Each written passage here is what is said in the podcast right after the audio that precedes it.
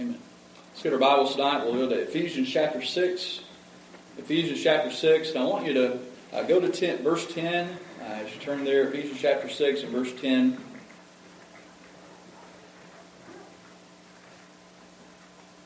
We are going to be able to quote these verses before we get done with this. Ephesians chapter 6, verse 10. Paul says, Finally, my brethren, be strong in the Lord and in the power of his might. Put on the whole armor of God that you may be able to stand against the wiles of the devil.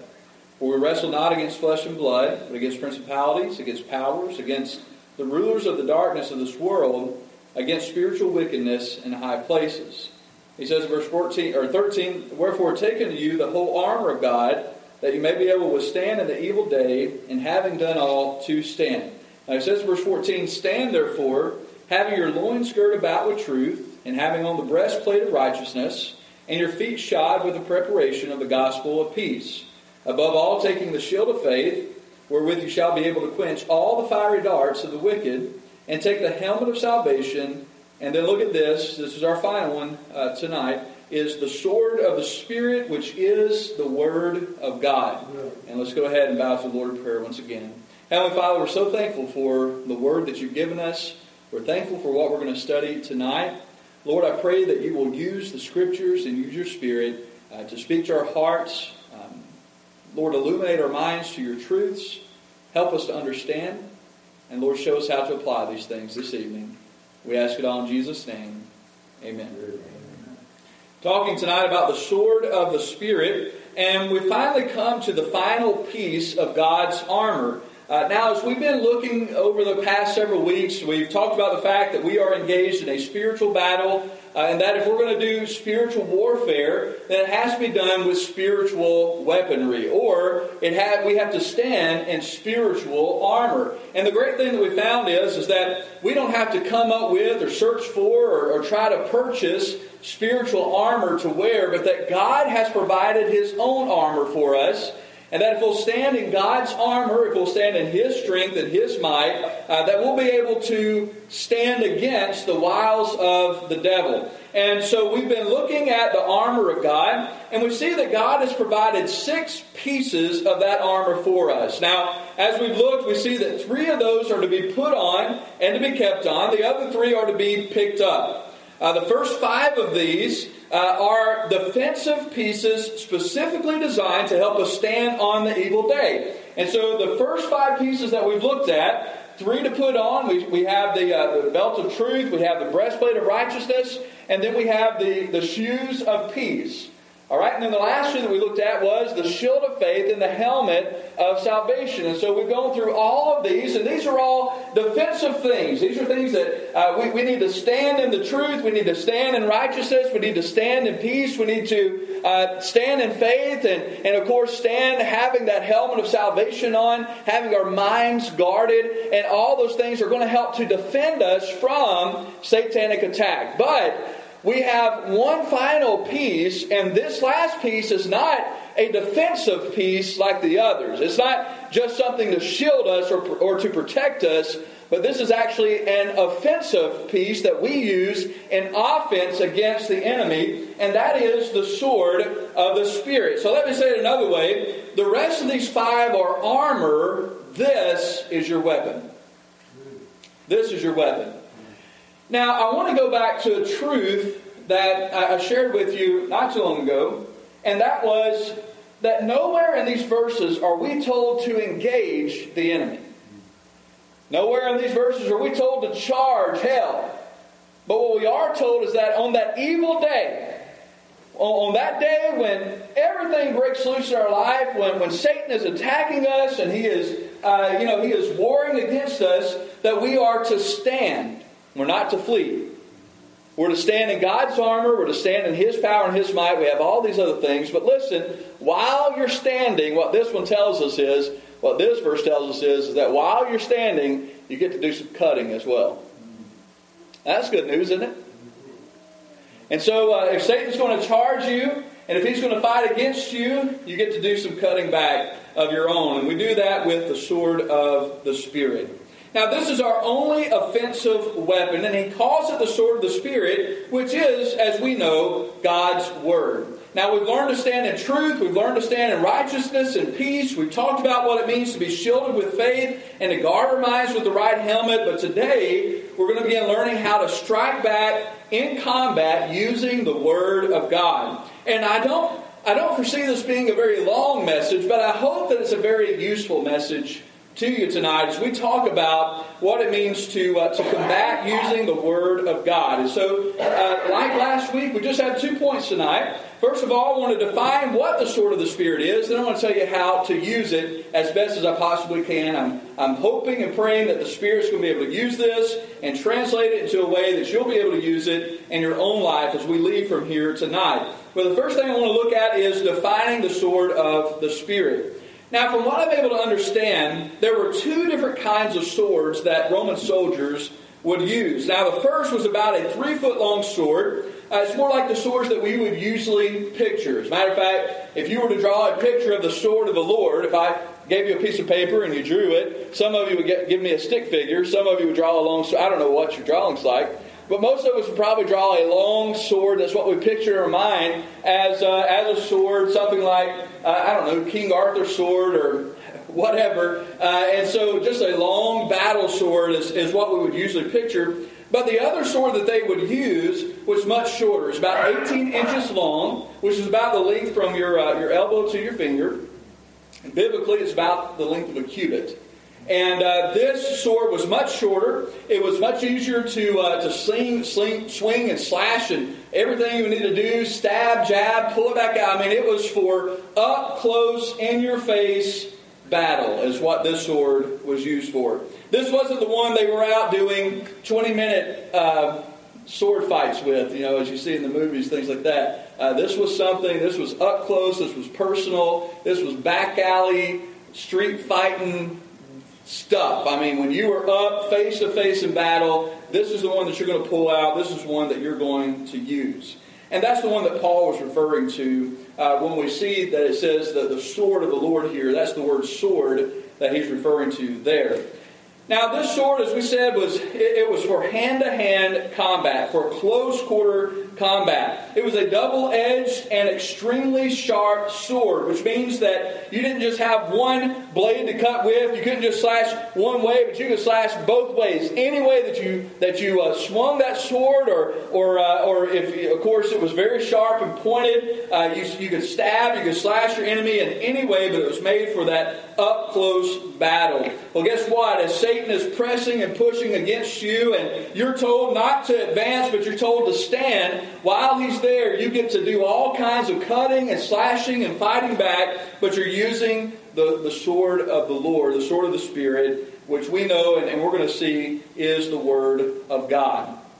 The Word of God, as this verse tells us, is that sword of the Spirit. But before we move much further, let's look a little cl- more closely at what Paul meant by the Word of God. Now, you would think that sounds pretty generic. I mean, it sounds pretty uh, general to understand the Word of God, and, and it is. But I want to tell you that there are three different words that are used to describe the Word of God. Three different Greek words, and and uh, and many times you'll all see them translated the same as the same, the Word. Uh, now, the first one that we have, and I won't tell you the Greek. You don't need to know the Greek name. I'll just tell you the first one that we have is referring to literally the writings of the Word of God. And most of the time, this word is translated as Scripture, which is another word that we use for the Bible or for God's Word. But most of the time, when you see this particular word, it's going to be translated as Scripture, and it refers uh, specifically to the writings of the Word of God. So, if I was to say, uh, if I was to talk about this word, or talk about the Scriptures, or talk about the writings, then I'm literally talking about the recorded Word of God that we have. Here we have it complete the Old and New Testament, the Bible. This is the graphe, this is the writings or the scriptures. That's the first word uh, that I'm telling you about. All right, now the second word is a little different, and many of you probably know this word, the word logos. You've heard this word, I'm sure, several times as you've been in church. But basically, what that word means, it, it talks about more or less the totality of the Word of God Or, uh, I guess if we were to get a little more specific there, it's not necessarily the writings of Scripture, but it's the meaning and the message of Scripture. It is the expressed idea, or the expressed, or um, I guess you could say just the message behind the Word of God. And that is the Logos. And then there's another word, and that's the one that we're talking about here. And this word literally means of course, uh, is talking about the spoken word of God. This is where you have an entire Bible full of scriptures. You know the meaning of many of these scriptures, but this last word and the one that he uses here is not a general reference to the Word of God, but it's talking about taking a specific verse or a specific truth a specific word of God and using it in your defense against satanic attack. And that's what this is talking about tonight. I hope that I haven't uh, put anybody to sleep through that. I, I, usually put Mary to sleep every Sunday night. Have I accomplished that yet? We're doing good then. But nobody else has an excuse to go to sleep tonight. Uh, but here, if I could lay this out just a different way, the first word that talks about is the written word. The second one that I referred to is the message of the written word. And then this word that Paul uses here is a specific declaration concerning the message of the written word. Now, if this is true, then we have to take all three of these definitions in account when we're preparing to use the Word of God in battle. We must not forget, of course, that the book of Hebrews also has something to say about the Word of God. Over in uh, Hebrews chapter 4 and verse 12, if you want to just turn there uh, very quickly with me. Hebrews chapter 4 and verse 12 uses the second word that I gave you, the word logos.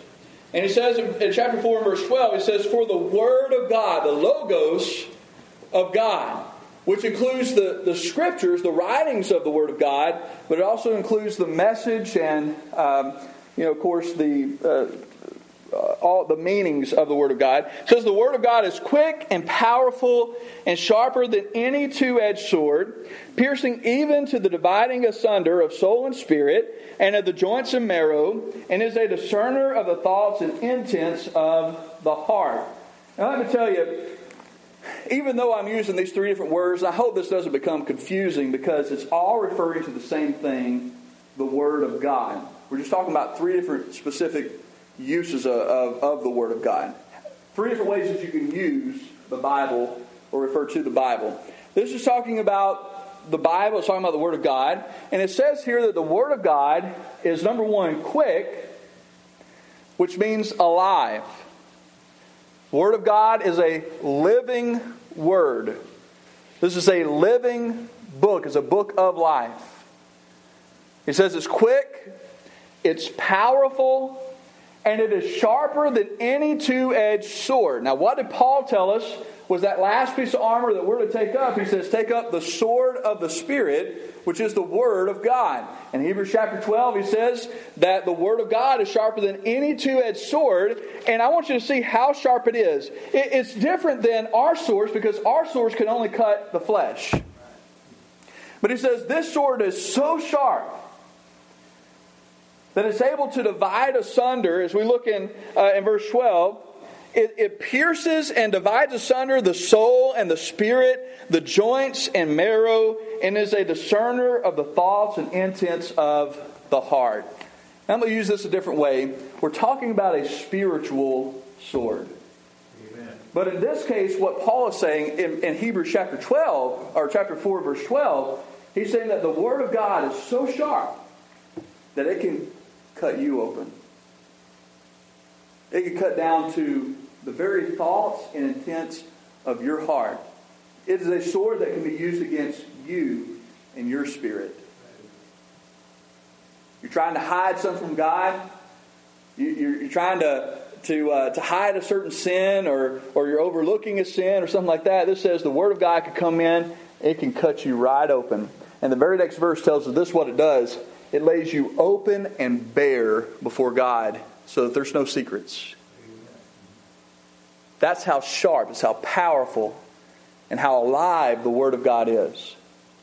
But what we see in chapter 6 of the book of Ephesians is not only can the Word of God be used against you and your soul and your spirit, but then when we're using it the right way, we're able to take the very same Word of God and we're able to take it and use it against our opponents, against our enemies. And guess what? It's still sharp and it's still able to cut. It still has power and it still has authority and it will drive back the attacks that come up against us. And that's what Paul's saying over here in, uh, in Ephesians chapter 6. Let's go back to our text in Ephesians chapter 6 and verse uh, 17. Talks about the, the sword of the Spirit. Now, the scriptures, as we're looking here and we're talking about this, the sword of the Lord, the sword of the Spirit, let me put it out this way. I, I, use these three different words, and you're probably sick of them by now, but I want to go over just one more time, try to explain this as, as best as I can. If you're going to use the Word of God, as he says here in chapter 17, where he says, uh, which is the Word or the Rhema, the Word of God, the sword of the Spirit, if you're going to use this, then you have to take the other two into consideration. So let me explain it this way. The scriptures or the writings first have to be read. All right? You've got to read the scriptures in order to know what they say. Then, once you have read the scriptures, the word or the logos has to be studied and meditated upon. You've got to have it to read it, but once you read it, you need to understand it. You have to know what it means. The truth of God's Word needs to be seared into your heart. The Spirit has to take that Word and, and make it a part of your own psyche, make it a part of your own understanding and your own convictions. That's Logos. That's what that means. But then once you got the Word of God, you've read the Word of God, you've studied and meditated upon the Word of God, then we are able to correctly use God's Word in combat. Now, let me tell you this you can have all the armor of God. But if you're going to use the sword of the Spirit, you've got to have it first. You've got to know it second, and then only then are you able to use it against your enemy. Amen. Now, here's the thing. You say, okay, well, you know, I mean, I've got the Word of God. Let's say you're, you're in the middle of a situation. Satan's attacking you, and let's say you're at work or you're at town or something's going on, and, and you don't have your Bible with you. And we're not talking about taking the Bible and slapping Satan with it. We're not talking about just taking the Bible out and quoting Scripture or reading Scripture to him. We're talking about having the Word of God written in your heart so that you're able to take that and use that in authority against the attacks of Satan. Now, I'm going to, again, we're going to get to the part of how to do this or how to use this. I'm just telling you what it is first. And, you know, there's a reason why. I, I know, I, I get sick of hearing me say it too. That you need to read your Bible. You need to take time every day to get into the Word of God. And not only do you need to read the Bible, but you need to think about and study and meditate upon the Word of God. But the reason why I say this all the time is not so that you can put on a, a list and, and, put a check mark beside it and say, okay, I read the Bible today. Now, I've had those days, haven't you? I woke up, and I'm supposed to read the Bible, so I read the Bible, okay, I got that done, move on with my life. You know, I, I mark that down. That's not why you do it. You don't do it just so that you can say you read the Bible, you don't do it just so you can have a lot of knowledge about the Bible. And I'm telling you, I know a lot of Bible scholars that get their tail whooped by Satan every day. Because they've read the Word of God and they know the Word of God, but they're not using the Word of God. And that's the point that I'm getting to. But until, before you're able to use the Word of God, you've got to read it and you've got to know it. Only then are you able to use it correctly against Satan or against his attacks.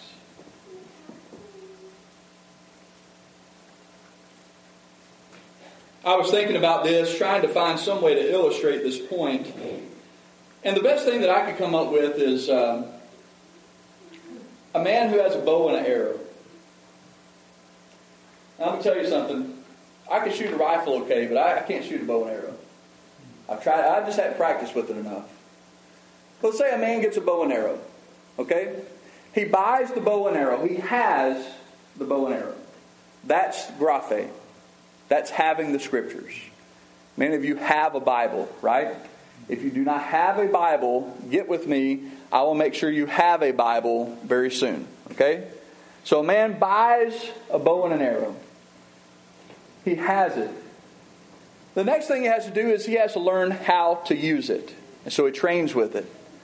He goes out every day and he practices with his bow and arrow. He gets to the point where he is able to, uh, you know, to, to hit his target every single time. He's going through the training, he's going through the practice, he's put in the hours, and he has the knowledge, he has the know how to use that bow and arrow. That's the logos. But you know, neither one of those does him any good until he takes a single arrow out of that quiver, puts it in his bow, pulls it back, releases it, and hits the target that he's aiming at. That's the Rhema. That's the third use that Paul uses here. It's not just having it, it's not just knowing it, but with the, with the ownership and with the scholarship of the Word of God, then we take it and we make application with it. When he says to use the sword of the Spirit, the Word of God, that's what he's talking about. He's talking about taking a single verse in your moment of crisis, in your moment of attack, and you use that in authority against the temptation or against the trial or against the attack that Satan has launched against you. Now, I'm going to say one other, make one other statement before we move on to how to use the Word of God. And that is, I, I want to call attention to the fact that the Word of God is used all through the armor of God. Now let's go back. The first piece of armor that we have is what? The belt of truth. Now, where do you find truth? You find truth in the Word of God, right?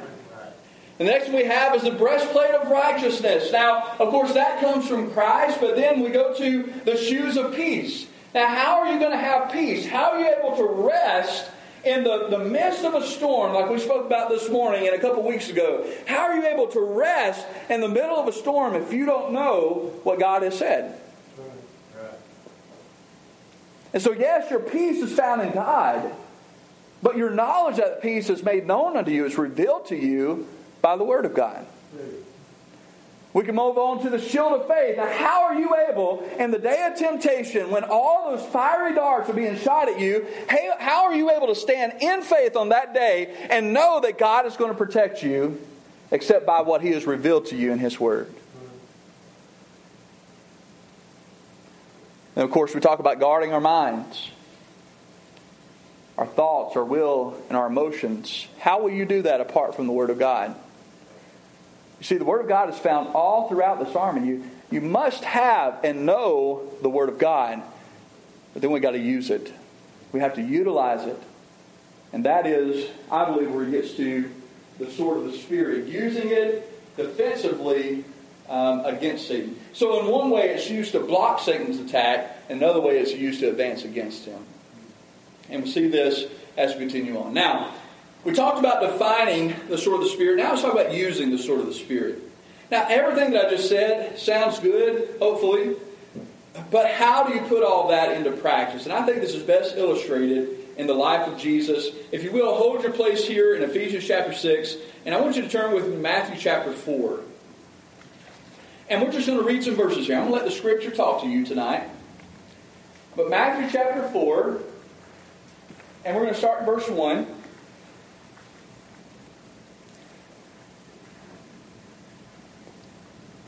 By the way, Jesus is God, the perfect Son of God. I'm sure he had a, a memory that's far better than any of ours. But I want to tell you something about Jesus before we read this verse. Jesus also had the graphe. He had the writings, he had the scripture. He knew Deuteronomy chapter 8. Not only did he have access to Deuteronomy chapter 8, but he had studied and he knew the meaning of Deuteronomy chapter 8. Now we're going to see him put it into action. That's that third word, that rhema. We're going to see him use the word of the Spirit the Spirit of the Lord against Satan. Let's look in Matthew chapter 4 and verse 1. It says, Then was Jesus led up of the Spirit into the wilderness to be tempted of the devil. And when he had fasted 40 days and 40 nights, he was afterwards and hungered. And when the tempter came to him, he said, If you are the Son of God, command that these stones be made bread. But he, talking about Jesus, answered and said, and I want you to read these next three words with me It is written. It is written, Man shall not live by bread alone, but by every word that proceeds from the mouth of God. That's Deuteronomy chapter 8 and verse 3. Now, Satan was wanting him to act off of his needs. He was hungry. Satan says, if you're the Son of God, you got power. Why not just make these stones into bread? Just eat it. Now, this was a temptation to Jesus' flesh because if he had done this, if he had performed this miracle at the tempting or the, uh, the prompting of Satan, that would be a sin. Because number one, he was not to do anything apart from the will of God. Amen. Now, if God said turn the stones into bread, he would have done it.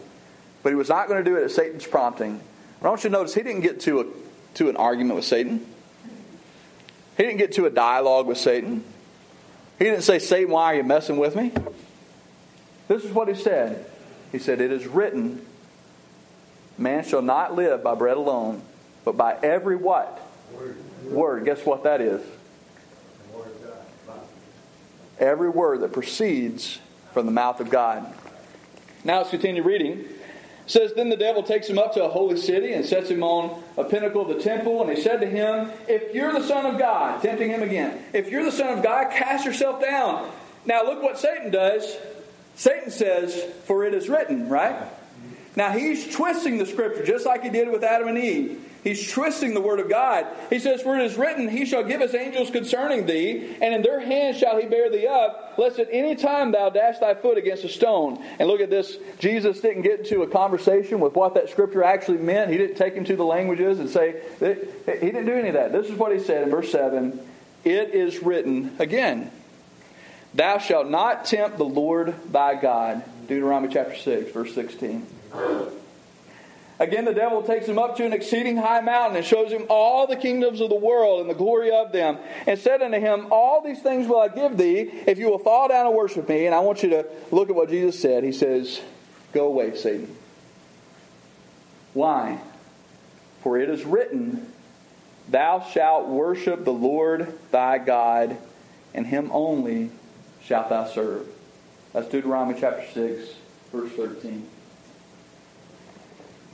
See, Jesus had the scriptures. Jesus studied the scriptures. He knew the meaning. But then I want you to see how he used the scripture in defense. That's what we're to do. He is our example of how to fight against Satan, of how to fight against uh, his temptations and his promptings in our life. We're to use the Word of God. On each instance, Jesus didn't attempt to get into a debate or a discussion with Satan. His answer was simple. He said, It is written. He had read the writings, he understood the meaning, he used it in combat.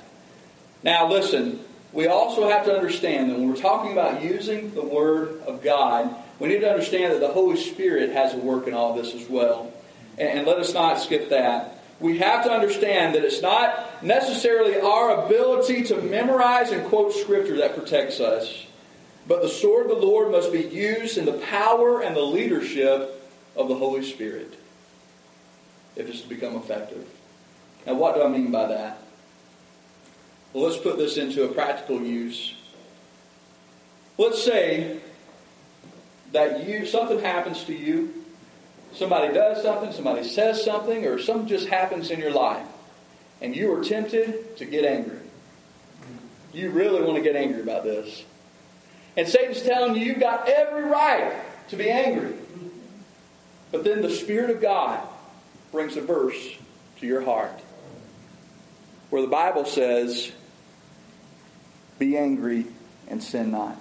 Amen. Let not the sun go down upon your wrath. I want you to notice what has happened here.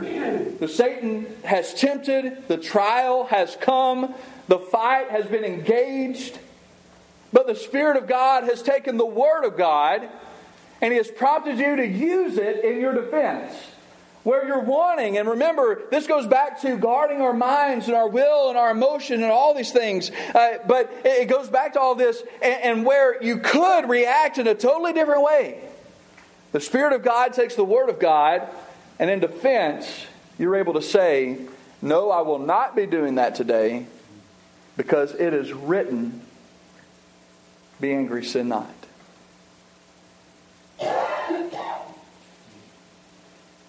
You know, this can come in a whole different kind, or many different kinds of ways. You could be tempted with lust. But then a scripture comes to mind. Just very simply, it is written, Thou shalt not commit adultery. You say, Well, I wasn't going to commit adultery, I was just looking. And then another scripture comes to mind where Jesus says that if a man looks and lusts in his heart, he's committed adultery already. You're tested with fear. Something has come up in your life and you're engulfed with overwhelming fear. You don't know what you're going to do, you don't know how you're going to get through it. And then a scripture comes to mind.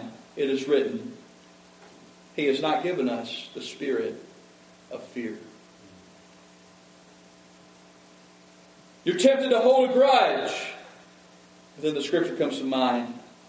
It is written that you're to be kindly affectioned to one another, forgiving one another, as God, for Christ's sake, has forgiven you. You're overtaken with doubt. You don't know how you're going to get through. You don't know how you're going to do this. You don't know if God's still with you. You don't know if God's still for you. You don't know if God still loves you, if God has forgiven you. And all these doubts are flooding your mind. And then a scripture comes to mind.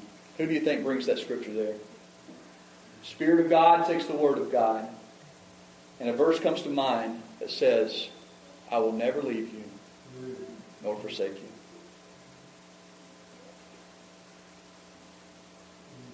Satan can jab at you all that he wants with that.